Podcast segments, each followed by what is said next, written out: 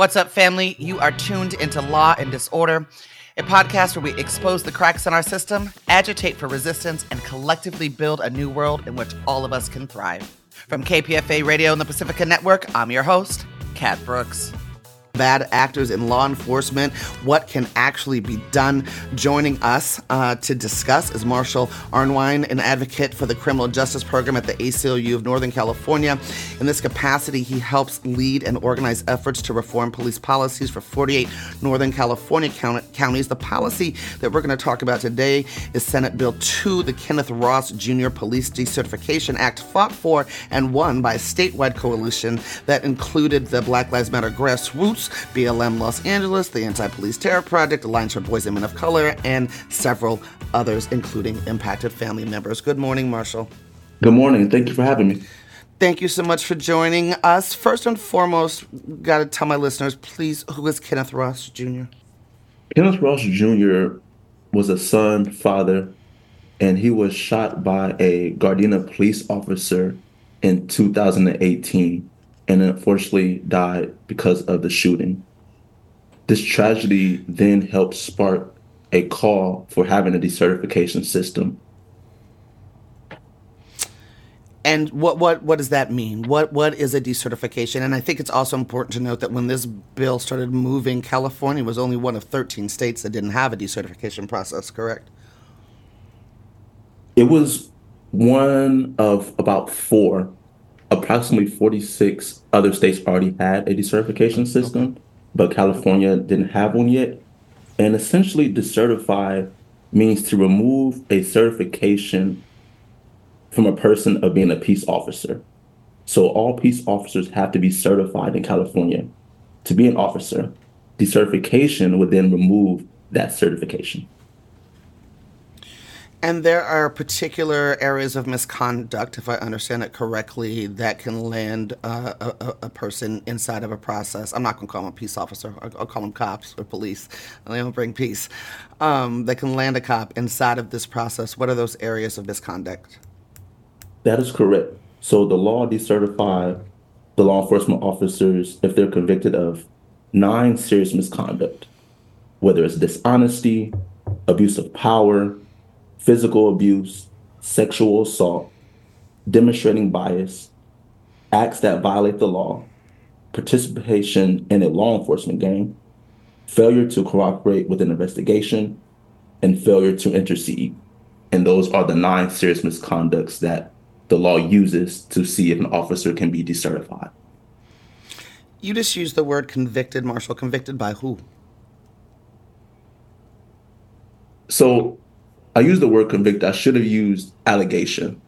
So when an officer has been alleged to commit one of the 9 serious misconducts by their employing agency then has 10 days to report that allegation to the Peace Officer Standards and Training, also known as POST, which is the agency that provides certifications to officers.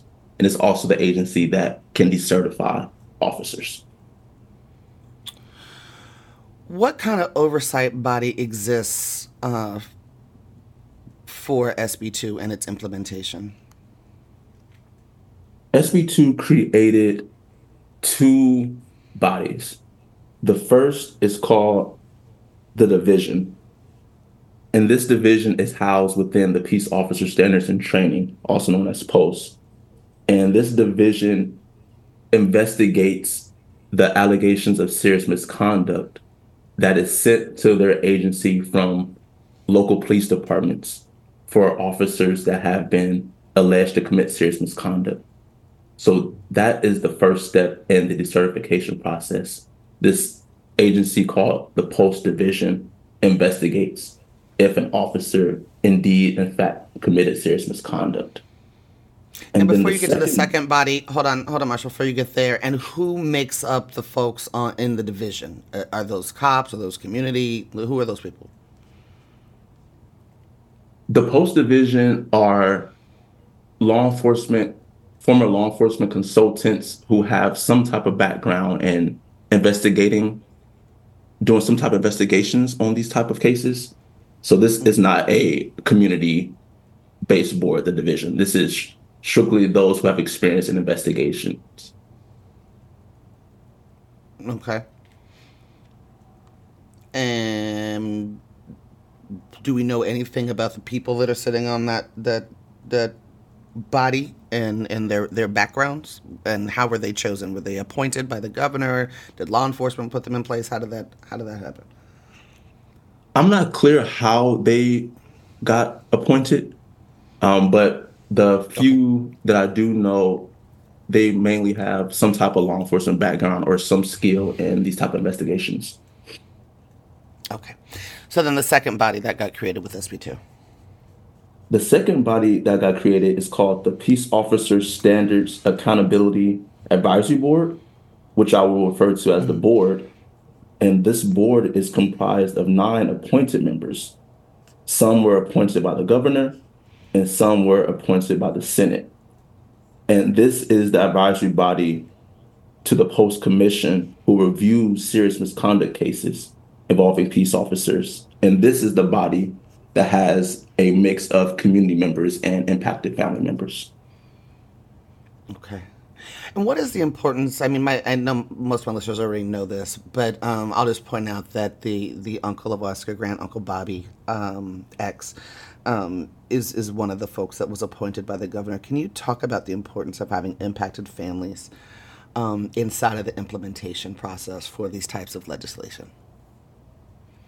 It is important because one of the goals of this historic SB2 law is to ensure public trust that the system for decertification would hold officers accountable for misconduct, and that the California standards for law enforcement reflects these community values. And one way of achieving that outcome is to have independent civilian control and to maintain independence from law enforcement. And Uncle Bobby's appointment reflects the intent of the Senate Bill 2 goal, by providing a perspective independent from law enforcement that can provide an unfortunate, unique perspective of being a surviving family member of a person killed by the wrongful use of force by a peace officer. And that perspective is needed when discussing decertification. Okay, so I just want to walk through the process, then talk a little bit about what's moving through the decertification hearing process right now. So a law enforcement agency refers a bad actor inside of the department. They first go to the division, which is made up of cops. I'm going to keep sort of hammering that, and listeners will know my subtext, but the division, which is made up of cops, if they decide that something is particularly egregious, then it moves on to what you are referring to now as the board, which is made up of community members and impacted family folks. Then what happens after that? So once it moves to the board that's reflective of the community members, the board conducts a public hearing on a decertification case. And after they hear the case, the board can then make a recommendation by majority vote on what action to take. So whether they want to decertify, not to decertify, delay voting in order to get more information if the board believes that they did not have sufficient information to vote on, or they could vote not to decertify, but yes to suspension. Okay. And once a cop is decertified, what does that mean? Once a cop is decertified, they no longer have a certification to be an officer within California, which means that if an officer is currently employed at a particular agency and they get decertified, they can no longer get rehired at any other agency within California. But they could go to another state, is that correct? Potentially they could go to another state, yes. Okay, but what Marshall's talking about y'all is the lateral moves, right? That cops normally would make from agency to agency, spreading their harm from municipality to municipality. All right, Marshall. Well, these are public hearings. My understanding is that some of those hearings have kicked off. Can you talk about what are some of the first cases that the board is looking at? Yes. So the first case recently happened on December 14th. And this was the first time in California history that these hearings for officers took place. On December 14th, there were two officers who had their cases heard before this advisory board. And both of the officers that were presented, the advisory board voted and made the recommendation that the two officers to be decertified. All right. And these officers... Yeah, go ahead, please. And then from there, what happens after that is these two cases that the board recommended for decertification now moves forward to the next step in the process, which is the Peace Officer Standards and Training Commission members, who now reviews the officer case. And then they get to also make a vote on whether they support the advisory board's recommendation to decertify as well. Okay. Marshal, we're going to have to leave it there, but if folks want to learn more about SB2 or they want to participate in these public hearings, can you give them information about how to do so? And we'll include it in the archived version of this show. Yes, all this information is publicly available at post.ca.gov, and the next post-commission meeting will be March 7, 2024, and the next advisory board meeting will be March 21st, 2024.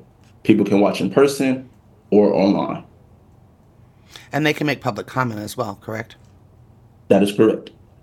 All right. All right, Marshal, thank you so much for joining us this morning. I'm sure I'll be talking to you in the new year. Thank you. Take care. You've been listening to Law & Disorder, a podcast where we expose the cracks in our system, agitate for resistance, and collectively build a new world in which all of us can thrive. That's it for this episode, family. You can find more information about topics and guests in this episode's show notes. Law & Disorder is produced at KPFA. That's listener-supported radio on the Pacifica Network. The show is produced by Jesse Strauss and hosted by me, Kat Brooks. Our theme music was composed by Steve Raskin of Fort Knox 5. If you like what you heard, please follow us on social media at Law & Dis, that's D-I-S, and subscribe wherever you listen to podcasts. Feel free to holler at us about something you heard or send us a show idea at lawanddisorder@kpfa.org. You can also find our content live at 8 a.m. weekdays on KPFA. That's 94.1 FM in the Bay Area. Our show and all of KPFA's programs are funded exclusively by you, the listener. And if you're in a position to support us, please donate today at kpfa.org. Take care of yourself and take care of each other. We all we got, fam.